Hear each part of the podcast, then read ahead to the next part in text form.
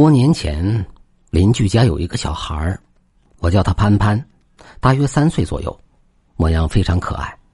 我经常喜欢抱着他到处去玩他也喜欢跟着我玩直到有一天，他的一句话吓到了我。那是一个夏天，离七月十五鬼节的日子也不远了。吃过晚饭，我就坐在家门口乘凉，看见潘潘也在家门口玩便开始逗他玩天开始黑下来了，我打算将他抱着出去玩当走到一个拐弯处时，有一条大约三十米长的小巷子。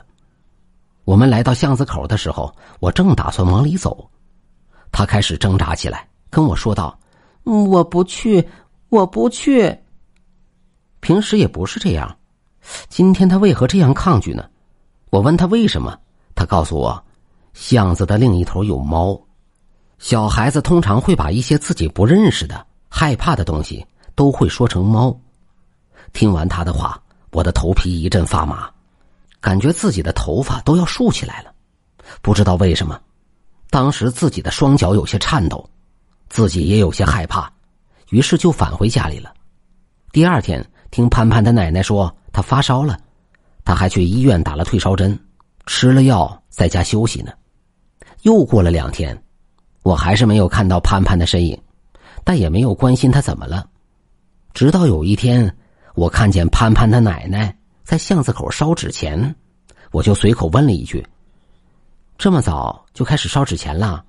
奶奶回答说：“也不知道怎么的了，我家潘潘发烧一直没有完全退去，睡觉的时候老是惊醒。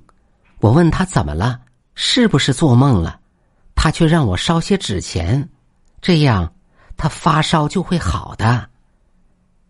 于是我就把上次抱潘潘到巷子口的事情跟奶奶说了一遍。奶奶听后叹了口气，说道：“哎呀，那可能是碰到不干净的东西了。